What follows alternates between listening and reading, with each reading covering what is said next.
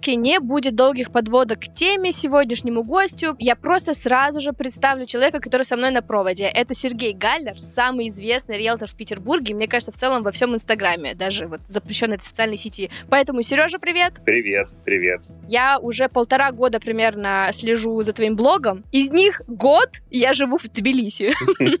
При этом я каждый раз смотрю обзоры квартир на Петроградской и думаю, ну когда-нибудь я там буду жить. И когда-нибудь я приду к тебе в агентство, и все. Мне кажется, это вообще целый феномен, когда э, за тобой следят такая большая аудитория, при этом они в разных странах, в разных городах. Ты рассказываешь в основном про Петербург и Дубай, но все равно все от тебя не могут оторваться. И вот очень хочется узнать сегодня все твои секреты, чтобы ты с нами поделился, и мы тоже стали такими же крутыми блогерами, как ты. Надеюсь, ты от нас ничего не утаишь.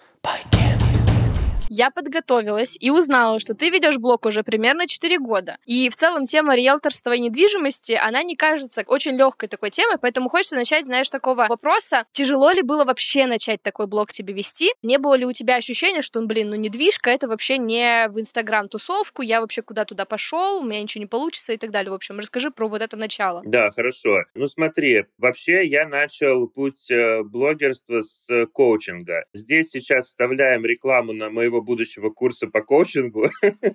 ну нет, отмена. Просто шучу. Но это правда. Я потому что работаю в сфере недвижимости уже давно, прям, ну, со времен своей бабушки еще, потому что бабушка у меня строителем была. Она, кстати, построила половину Грузии, проездила, ну, она была мастером на РЖД Вау. и строила дома для сотрудников РЖД, и поэтому у меня второе слово было гамарджоба, первое, по-моему, акт прием передачи или что-то такое.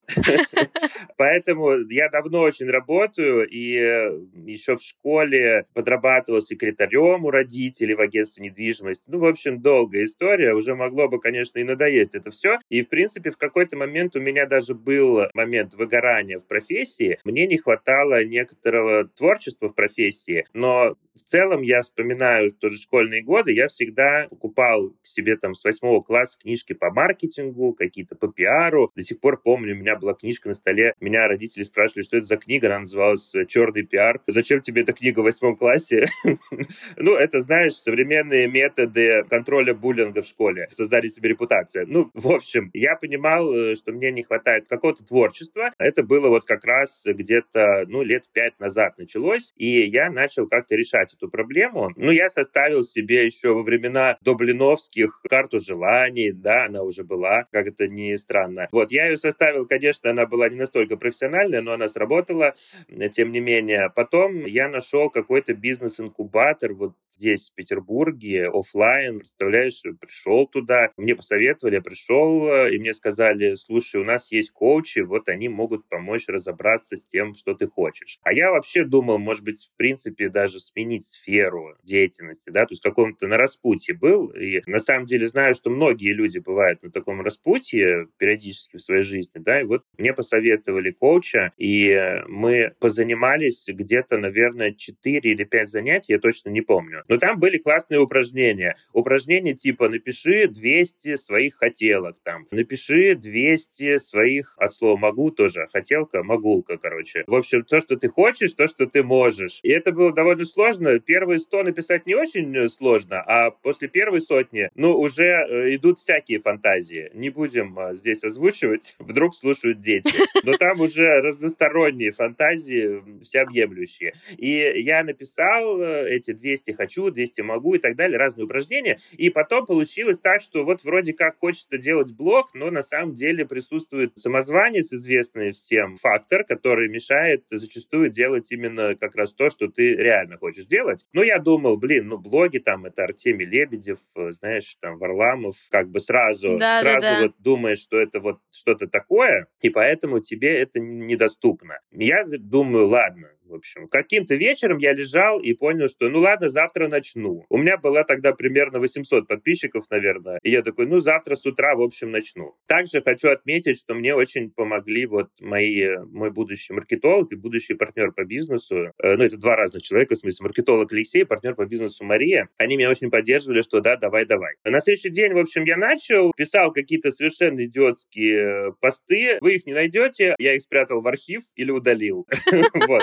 Я даже пробовал сначала какие-то, ну, экспериментировал, какие-то про отношения что-то писал там. Но потом э, понял, что да нет, в общем, о недвижимости прикольно рассказывать, она мне вообще-то нравилась. И я посмотрел на свою сферу вот с другой стороны, с творческой стороны, и мне это зашло, я начал вести, купил первую рекламу. Ну, я сразу стал, сразу в рекламу пошел, в закупку. На самом деле это интересно, но вот я когда думаю про риэлторов, я сразу думаю, ну, это вот те самые дурацкие, ленивые чуваки, которые просто берут процент, и я уверена, что очень много у кого такое отношение. Сталкивался ли ты с такими стереотипами, когда ты начал вести блог, и вообще в целом как-то ты их прорабатывал, доносил до аудитории, что вообще-то мы нормальные, крутые чуваки. Ну, в общем, как это у тебя было устроено? Я пошел, наверное, от обратного. Я не особо акцентировал на это внимание в блоге, но любопытно, у меня особо не было таких реакций на самом деле. Может быть, повезло, потому что, может быть, много аудитории моей и так понимало, что риэлторы там это экономия времени, это юридические проверки, это поиск действительно классной квартиры, чтобы потом не пожалел о выборе своем. И это большой опыт, который ты можешь вот делегировать да, другому человеку, который это все сделает. Но я пошел, наверное, путем Apple периода Стива Джобса, когда позиционирование было такое, что есть iPhone и как бы а, больше ничего нет. Все остальное это какое-то говно, которого, ну, там типа даже не существует. Ну и действительно я делал, наверное, вот таким образом. Я сейчас уже оборачиваюсь, да, смотрю, наверное, у меня такой формат больше работы, ну, по маркетингу, потому что, по большому счету, у меня в моем инфополе, по сути, нет других риэлторов. Это одна из таких фишек, которые я считаю правильной и которую нужно продолжать. Если у меня будет когда-нибудь курс по маркетингу или что-то такое, то, наверное, я обозначу эту фишку достаточно важной, чтобы у людей фокус внимания не переносился никуда на других специалистов. Ну, вообще-то, кстати, это важная мысль про конкурентов, потому что я сейчас как основатель ищу периодически, знаешь, там, SMM-менеджеров, еще кого-то, ну, вообще людей, которые тоже связаны с маркетингом. И всегда все отдельные услуги вот это выносят анализ конкурентов. Ну, то есть всегда это ставится в такое, знаешь, как будто это супер обязательная вещь. Но когда вот я сейчас как предприниматель, я понимаю, что это на самом деле абсолютно не важно.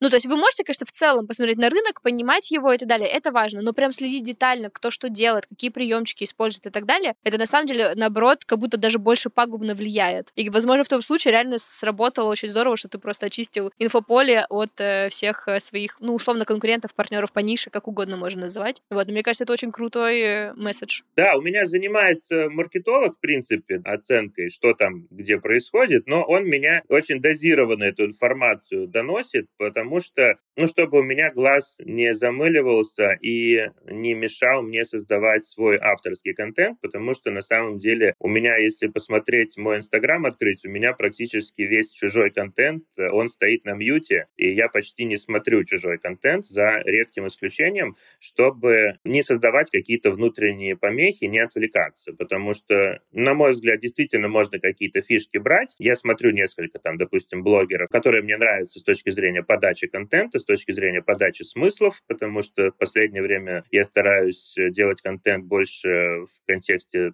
смыслов именно, да. Но большая часть на мьюте, чтобы не мешало просто. Ну, к друзьям иногда захожу, но редко. Очень у нас на встречах с друзьями, конечно. Вот, Сергей, помнишь? Я такой, нет, ты у меня замьютен, прости. Прям сердечко. Но это приходится, потому что это все-таки надо воспринимать, ну, это все равно работа, и чтобы работа делалась хорошо, ну, свои какие-то фишки. Вот у меня, наверное, одна из фишек, которая мне помогает, чтобы мне не мешал какой-то другой контент.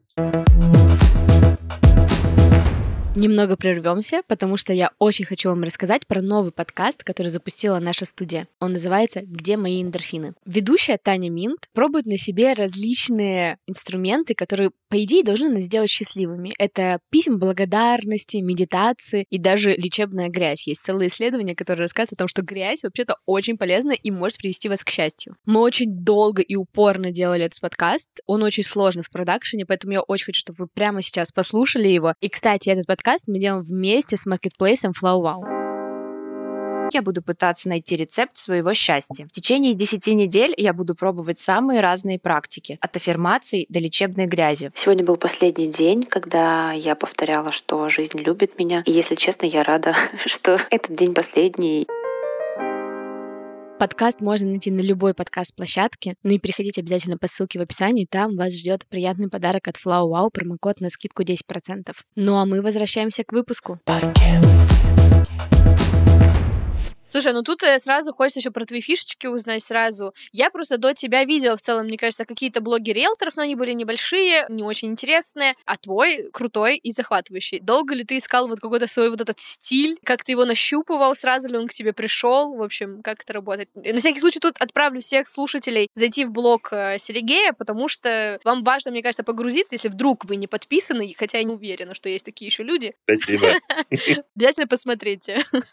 Про стиль. Ну, вообще, общий совет, по-моему, это не забывать, ну, это все, наверное, уже об этом сказали, а может быть нет, но быть собой и стараться быть э, достаточно аутентичным в своем контенте. Но у меня просто, вспоминая себя в агентстве недвижимости еще до блогерских времен, я уже сторис тогда делал. Допустим, лет 10 назад в агентстве, где я работал, у нас была там доска такая объявлений, и там висело мое объявление, там был нарисован вулкан, который разрывается, называется вот извержение вулкана, внизу стоит дом и написано «Успею продать ваш дом». То же самое рядом объявление «Горящая квартира», написано «Успею продать вашу квартиру». Звоните Сергей Галлер. Ну, то есть, наверное, основы маркетинга я тогда уже старался.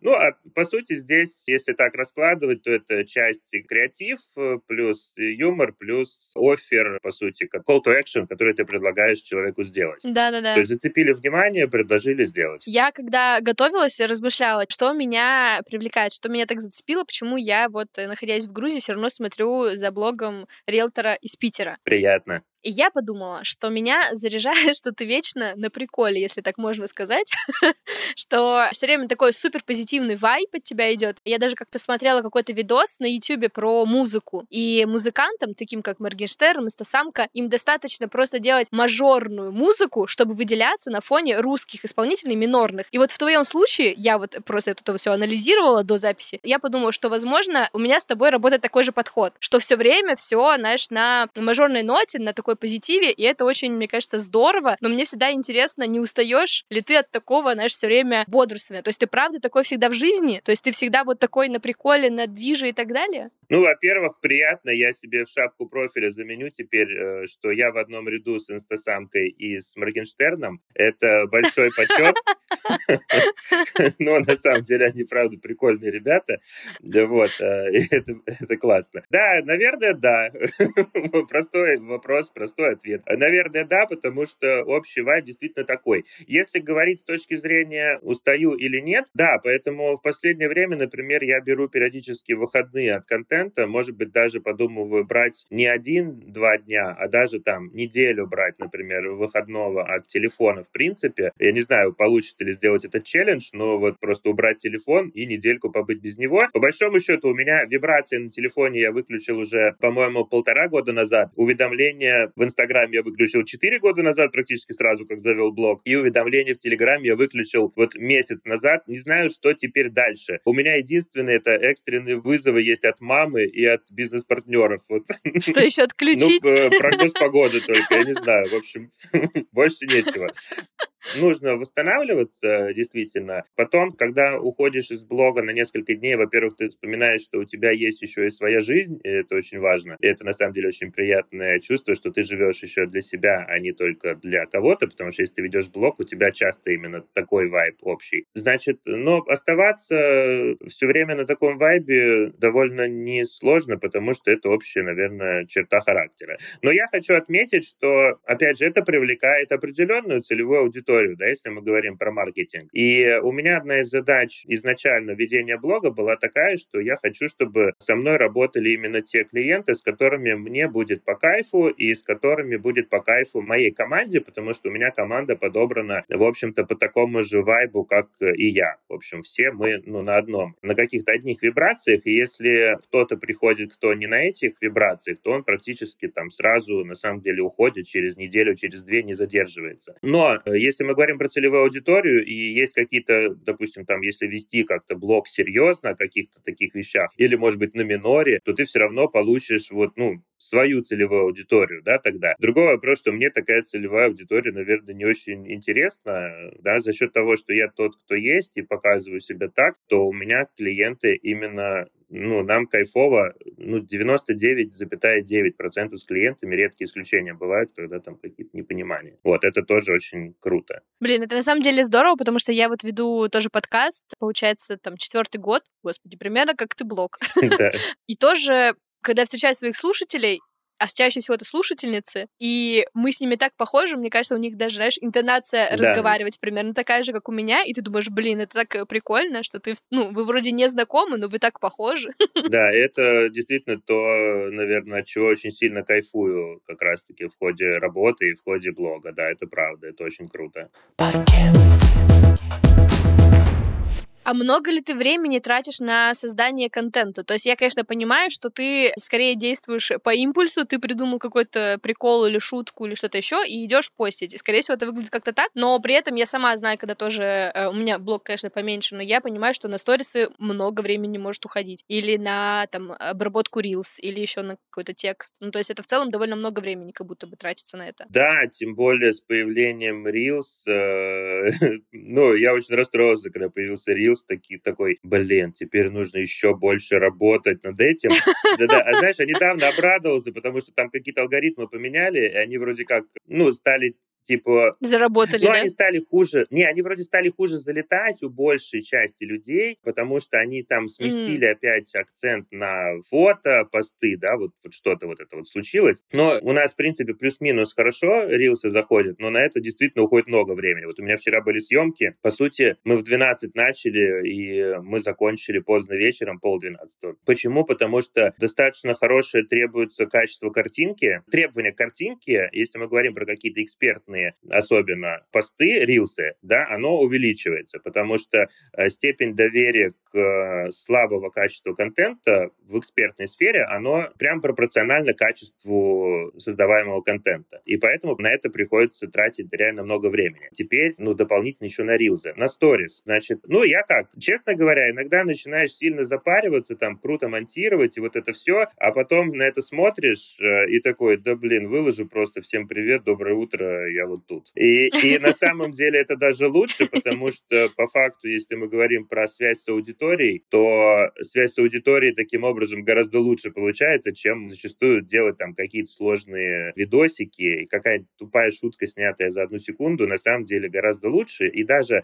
простая фотография, ну, это последнее время, там, последние полгода, наверное, я заметил, что досматриваемость контента лучше даже, когда большая пропорция фотографий именно в сторис. Фотография плюс текст, потому что быстрее прочитать, проще прочитать. И до конца Storytel доходит большее количество процентов, ну, больше процентов аудитории. Недавно тоже на эту тему, кстати, очень классно Паша Кейк э, сказал э, у себя в сторис про разговор с аудиторией. Он там хороший пример привел, когда вы выходите на площадь и просто начинаете рассказывать про себя, и как бы кто остановится, ну, никто. И другой вариант, вы выходите на площадь и начинаете спрашивать у всех, как дела, как бы сколько народу ответит, наверное, большая часть. То есть э, гораздо важнее может быть, попроще делать контент, но зато он вовлекает аудиторию. Очень классно мой маркетолог Алексей на эту тему вот в начале года на нашей стратегической встрече сказал, что вообще блог, в принципе, это даже не место для твоей реализации, это место для реализации твоих подписчиков. То есть, чем больше интерактива, чем больше ты даешь людям проявляться у тебя в блоге, тем твой блог на самом деле становится интереснее,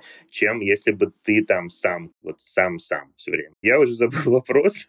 вопрос был что-то про время. Вопрос был, как много ты тратишь времени, но на самом деле все, что ты сейчас говоришь, у меня вызывает такой, знаешь, мыслительный процесс. Такая думаю, блин, а как я у себя в влоге даю много возможностей людям что-то высказываться? По-моему, не так много. Сейчас ты про это сказала, прям задумалась. А какие ты инструменты для этого используешь? Ты им задаешь вопросы, ты вот э, все время смайлики ставишь, чтобы тебе там реакция отправили. То есть какой способ, ну, тут именно интерактива какой ты добавляешь? Ну, скажем так, на самом, наверное, примитивном уровне, даже если ты задаешь какой-то вопрос и оставляешь, допустим, делаешь опрос при этом или нет, уже будет большая разница, да, то есть больше людей отреагируют, если там будет опрос, если там будет какая-то кнопочка реакции, ну, это на самом примитивном уровне. Если мы говорим про какой-то уровень, ну, поинтереснее, ну, например, знаешь, там, угадайте стоимость квартиры, например, там, а в какой цвет лучше покрасить стены. Ну, то есть ты даешь возможность людям проявляться, и на самом деле, ну, здесь может прозвучать, что это вот какой хитрый гений, они там в охваты себе увеличивают.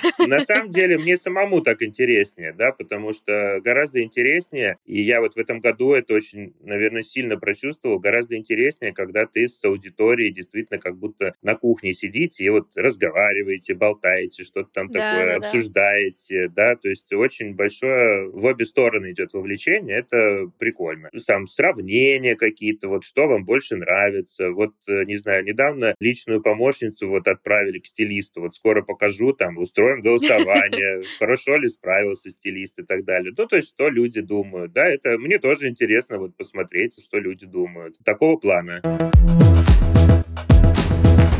Ты еще тут очень много говоришь как раз про охваты, про процентное соотношение. Есть ощущение, что ты все-таки немножко зависим от охватов, от лайков. Как у тебя с этим вообще обстоят дела? Потому что я знаю, что многие блогеры от этого страдают. Это в смысле прямо именно на ментальном уровне очень тяжело иногда воспринимать. Ну смотри, у меня так как нет рекламы в блоге, да, поэтому для меня, в принципе, это не очень важно, в принципе. Ну, средние охваты получается где-то порядка 13 тысяч, да, сейчас, сторис. Бывает где-то 20 20-22, бывает там опускается до 8 вдруг почему-то. Когда опускается до 8, я такой, ну так, что не так со мной? Да, да, да, да. Ну, потом мне обычно Маша и Леша говорят, давай посмотрим по истечении недели. И я такой, ну ладно. И там типа через два дня уже там охваты 20 тысяч. Я такой, ну ладно, вроде все в порядке.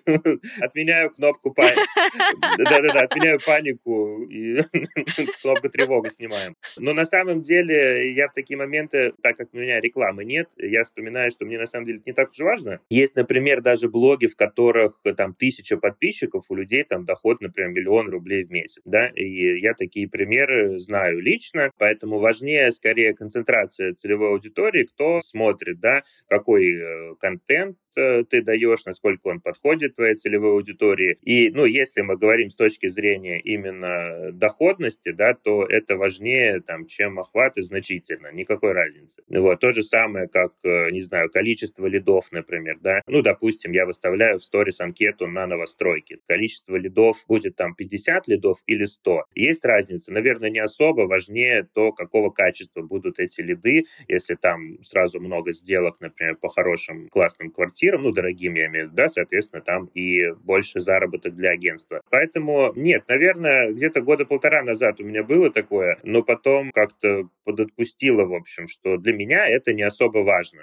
именно потому что у меня нет рекламы, я продаю через блок услуги. То же самое, если мы говорим, охваты были низкие осенью, достаточно, потому что у нас был запуск курса риэлторов, да, как известно, когда идет запуск, обычно охваты снижаются. Да, да, да. Но это не помешало собрать нам 200 217 студентов, соответственно, заработать э, очень хорошо. То есть, ну, нет разницы, по большому счету. А, слушай, а дорогой ли у тебя выходит э, подписчик? Есть ли у тебя такая история, что вы прям считаете, вот у меня подписчик вот столько вышел, вот столько у меня стоит лид из блога, ну и так далее, знаешь, э, вот эта вот корреляция. Вы на это смотрите? На это смотрит Алексей, да, он дает также отчет ежемесячный о том, сколько пришло подписчиков, сколько ушло подписчиков, какая средняя цена подписчиков, причем не только в Инстаграме, соответственно, потому что мы продвигаем еще, у нас три Телеграм-канала, сейчас еще четвертый будет специально для предложениями для айтишников, потому что у меня очень много айтишников, у нас очень много сделок по IT-ипотеке, поэтому я решил сделать отдельный канал еще с предложениями. И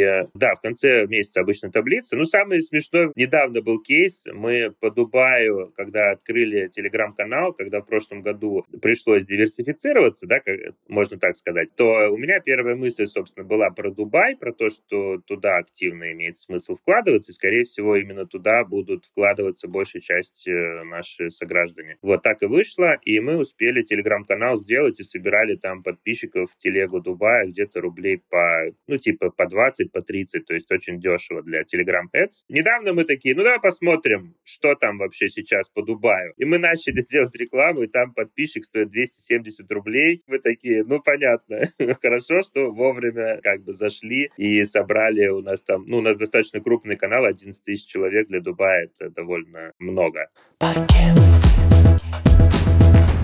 А вообще, давай вот тут как раз затронем такую твою вселенную соцсетей, потому что у вас есть э, разные социальные сети. Есть твой Инстаграм, это твой отдельный блог, но также есть еще Телеграм, и есть Телеграм отдельное агентство. Это все всегда фокусируется на тебе конкретно или нет? Ну, в общем, как тут все устроено? Да, принцип, у нас есть Инстаграм, и есть пока три основных Телеграм-канала. Телеграм-канал квартир Петербурга, Телеграм-канал квартир Москвы и Телеграм-канал квартир Дубая. Тем не менее, несмотря на то, что Телеграм обычно, ну, он по делу, да, Телеграм, но я там, тем не менее, позиционирую, что нам необходимо личный бренд там также сильно задействовать, то есть там много и фотографий моих, и там видеосообщения, аудиосообщения, какие-нибудь видосики. Он э, достаточно, не совсем моя тема делать личный канал, да, потому что все-таки Телеграм у нас так повелось, что телега для дела. Вот там подборки, там квартиры, там какие-то акции, предложения и так далее. Но, несмотря на это, я стараюсь туда добавлять личный бренд, чтобы было понятно, кто это, что это, и добавлять личность в посты тоже достаточно сильно. Я пока следила за тобой и до записи думала, а как вообще называется агентство Сергея? И поняла, что я даже не знаю его название. То есть я знаю тебя, и я так понимаю, что все равно все очень сильно на тебе завязано. Но как предприниматель э, я понимаю, что в этом есть большая опасность, когда все настолько сильно завязано на твоей медийности, на твоем личном бренде. Не страшно ли тебе, что в какой-то момент, например, ты такой, да все, я уже не могу, я в выгорании, я хочу отдохнуть, и я ухожу там, не знаю, на три месяца. И все, и заявок мало, денег мало, условно агентство падает вниз. Есть ли у тебя такая корреляция, и есть какой-то запасной план, если тебе вдруг захочется так сделать? Я думал, ты спросишь про завещание. Э, думаю иногда об этом. Но на самом деле такие тревоги есть, но по факту я понимаю, так как мы достаточно сильный акцент сделали на телеграм-каналах последние вот э, полтора года, то, скорее всего, даже если я уйду и решу отдохнуть там месяца на два, на три, скорее всего, ничего не случится, потому что, по большому счету, у меня работает по телеграм-каналам редакция, и там у нас небезызвестный Дмитрий Кот является редактором канала, который следит за тем, чтобы все было в порядке. Соответственно, у нас там шесть копирайтеров. Я посты тоже пишу и тоже правлю, но, в принципе, если я там решу отдохнуть, то ничего не случится. Они также будут выходить, также агенты будут делать классные подборки квартир, выгодные предложения, акции, там ипотечные программы интересные. Поэтому, по большому счету, нет. У меня в целом была стратегия, да, последних полутора лет, что немножко в Телеграм увести аудиторию, и именно если я даже перестану работать, то оттуда будет постоянный поток заявок э, все равно идти. Вообще, в принципе, поток заявок из Телеграма идет достаточно прям очень большой. Ну, я думаю, наверное, это не секрет для всех, потому что сейчас Телега, ну, уже давно, да, Телеграм хорошие лиды приводит. Да-да-да. У нас тоже Телеграм очень хорошо работает. Ну, у меня такой B2B больше сегмент, э, и Телеграм, правда, конвертирует при этом и активных очень подписчиков, и они крутые, правда. Я хотела еще узнать, будете ли вы развивать бренд агентства? То есть, условно, например, у меня есть студия Богема, и я вот недавно поняла, что я и Богема — это вообще, типа, не сепарированные друг от друга вещи, оказывается. Я раньше, знаешь, очень сильно с собой ассоциировала. А сейчас есть люди, которые такие, а, я знаю, что есть такая студия Богема, ого, ты основатель. То есть, типа, они сначала знают Богема, а потом уже узнают меня. Хотя мне раньше казалось, что это немного наоборот работает. И в твоем случае хочется понять, вот сейчас тебя все знают как э, Сергея Геллера, лучшего риэлтора, у тебя есть команда, но никто не знает название агентства, условно. Или, возможно, кто-то знает, но я, к сожалению, нет. Будете ли вы это развивать, чтобы все потом такие, а, так у этого крутого агентства еще и Сергей Галлер основатель? Вау! Ну, то есть будет ли такой путь развития у вас? Вообще, на самом деле, примерно так и получается, потому что, если мы говорим про телеграм-каналы, они называются по э, фамилии. Мне, кстати, очень забавно, ты сейчас еще Геллер сказала. Многие думают, что Геллер фамилия по аналогии с друзьями. Ой. Да нет, все ок, я и так, и так люблю. Еще мне нравится, когда говорят Галер. Извини. Не, мне, мне по-разному нравится. Я такой всеядный. В общем, многие э, знают телеграм-канал, например, Галлерная, да, ну, они даже иногда пишут, что вы там э, лишнюю букву «Л» написали, э, потому что улица-то Галерная, вы что там вообще? Ну, думаю, что по названию улицы в Петербурге просто назван телеграм-канал. И да, иногда приходят, у нас просто такое бывало уже, что люди приходят, такие, ой, господи, Сергей, а вы что здесь делаете? Это что, ваше агентство? Которые пришли из телеграм-канала. Поэтому, наверное, наверное, оно просто само собой так получилось. Ну, а знаешь, э, то, что там название телеграм-канала галерное, ну, название название, люди часто не ассоциируют одно с другим. Я сам иногда, знаешь, А плюс Б. Это правда. Потом догадываюсь о чем-то. Поэтому это уже есть. А так агентство называется просто агентство недвижимости Сергея Галлера, да, по моему имени. Это логичнее всего. Ну, переименовывать пока не планирую. Опять же, пока завещание не писал. Вот, преемника пока не нашел. А ты сейчас свой блог воспринимаешь скорее как такую самореализацию, или это все-таки только как инструмент, который приносит тебе лидов для тебя и для команды? То есть как у тебя какое личное отношение ко всему этому? Смотри, у нас, в принципе, я стараюсь выдерживать некий процентаж такой внутри контента, что есть э, экспертный контент, которого там примерно процентов, ну, 30, допустим, да, потом, ну, юморной контент процентов 20 и какой-то личный контент, допустим, процентов 50 плюс-минус примерно такая процентовка. Понятно, что там экспертный контент я тоже стараюсь не делать слишком скучным, добавляю какие-нибудь шуточки, там, штучки от себя. Блин, я забыл вопрос. Ушел, ушел, и все. Про самореализацию. Про самореализацию. Про самор... Это типа для тебя блок самореализация, да, или это поиск клиентов? Ну, и то, и то. Но это как, знаешь, вот в отношениях важны и эмоции, и секс. Как их различить? Никак. Как, как вы перешли на 18 плюс, я не понял, но правда это вот и то, и то здесь э, имеет значение. Потому что, ну, я не знаю, как ответить. В общем, Окей, хорошо. Давай так, изначально это была самореализация, наверное, во многом как потребность, да, но потом это стало очень хорошо приносить заявки. Сейчас это и то, и то. Конечно, я всегда держу в голове, что это источник дохода. Почему еще? Потому что у меня есть команда, за которую я ответственен, чтобы у ребят была работа. Для меня это очень важно. Поэтому, конечно, я не могу уходить в сторону только самореализации. Очень важный фактор — это забота о команде. Для меня вообще это наверное, очень важный фактор, в принципе, заботиться о своих э, ребятах, чтобы у них была работа и чтобы им было комфортно. Мне понравилось, что э, я выслушала один подкаст с тобой, и тебя когда спросили, слушай, какие у вас проблемы, что сложно сейчас в бизнесе, ты такой, да мы так растем быстро, да у нас так много клиентов, мне уже команда говорит, пожалуйста, Сережа, прекрати. И я подумала, вот вы всем такие проблемы, что все, да мы так быстро растем, вот такая проблема. Да, это правда. Мы даже за последний год сильно выросли, несмотря на все экономические и политические ситуации ситуации, да. Ну, на самом деле, несложно понять, почему, потому что рынок недвижимости, он на самом деле огромный, да. Если ты занимаешь там 0,0 какой-то процент, и потом ты занимаешь чуть больше, допустим, да, то есть у тебя достаточно большое пространство для роста есть просто. Поэтому я, в принципе, с точки зрения конкуренции, я даже вообще не особо об этом думаю, это вообще не важно, потому что, ну, здесь такой большой объем, как по большому счету и в любом рынке, что думать о конкуренции, наверное, это довольно глупо просто. Слушай, у меня еще, знаешь, вот вопрос, он у меня назрел сейчас, пока ты рассказывал, что у тебя есть э, партнер по бизнесу, у тебя есть маркетолог, проект, да, и блог идет на тебя, и блог напрямую связан с агентством. Но если вдруг вы захотите с своим основателем вторым расстаться, как вы будете делить блог? Откуда этот вопрос у меня возник? У меня тоже есть по студии партнер, и мы из нас двоих такие, как? Ну, кажется, ты, Санечек, это в смысле я, более такая движовая, кажется, пора тебя отправлять в этот мир, чтобы ты у нас э, была лицом бренда. И, соответственно, мы тоже сейчас начинаем вливать э, деньги в трафик, э, в тот же таргет, но уже там вне России, это блогеры и так далее. И мы каждый раз думаем о том, что если вдруг мы захотим расстаться, у меня останется вот мой блог, но деньги-то на его развитие я взяла из бизнеса, а у моего партнера ничего не останется в этом случае. И вот хочется понять, думали ли вы о таком, и вообще в целом будет ли такой-то камень преткновения твой блог в этом случае? Ну, нет, не думали и не будет, потому что блог мой, и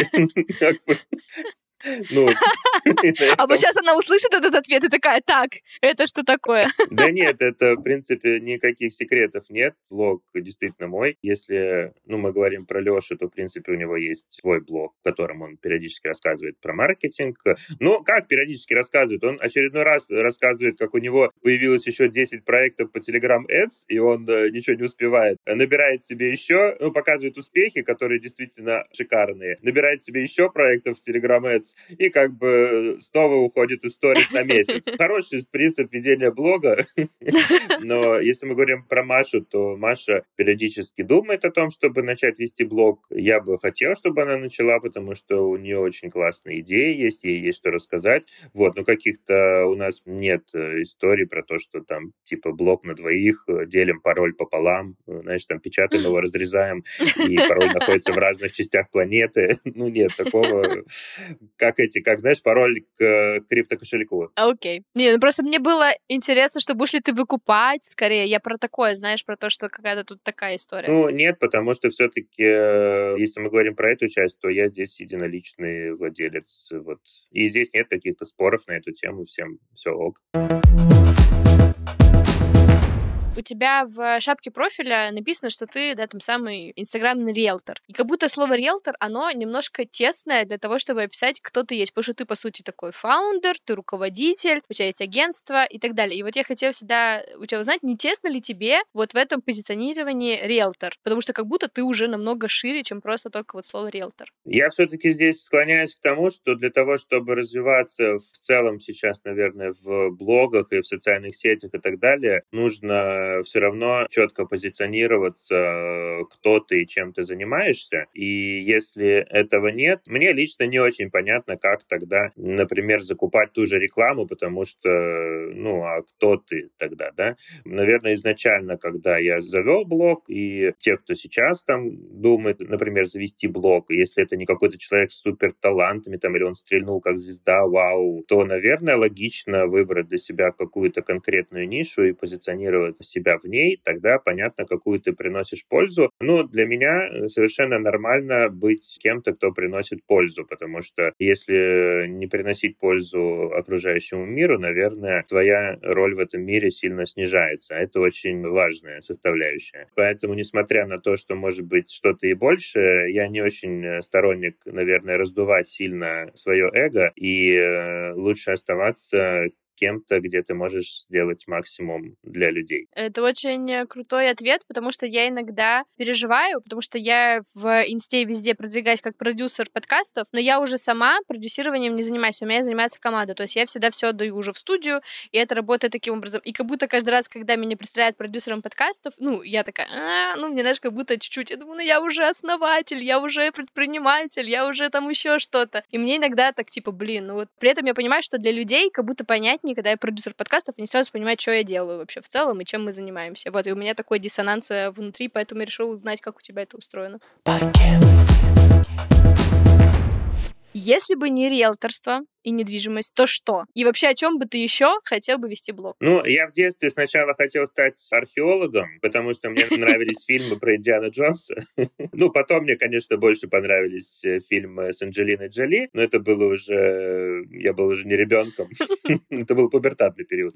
После археолога я подумал, что важнее быть банкиром, потому что это, наверное, принесет больше денег. Вот. Но на самом деле, если оценивать себя с точки зрения того, что мне было интересно в жизни, то мне, я об этом периодически говорю в блоге тоже, да, мне интересен был маркетинг, я тебе уже сказал об этом сегодня, я читал книги и изучал это типа в восьмом классе достаточно рано, поэтому, скорее всего, я бы пошел в какую-то такую сферу, я думаю, что-то с этим связанное, с рекламой и маркетингом, ну, если бы вдруг. Сереж, мне очень нравится беседа. У тебя так все как-то легко, но при этом чувствуется такая крутая уверенность, что все будет здорово и все получится. И вообще, да, и тут блог буду весело вести, и клиентов будет много, и вот у нас Телеграм хорошо развивается. Ты так придумаешь, эх, ну как здорово. Поэтому спасибо большое, что пришел, все нам сегодня это рассказал. Надеюсь, что кто-то что-то для себя подчерпнул. Мне кажется, что в какой-то вот такой еще, знаешь, легкости от тебя это тоже какой-то такой секрет твоего вот этого успеха и то, почему мы тебя все смотрим. Ну, все мы, ладно, я смотрю.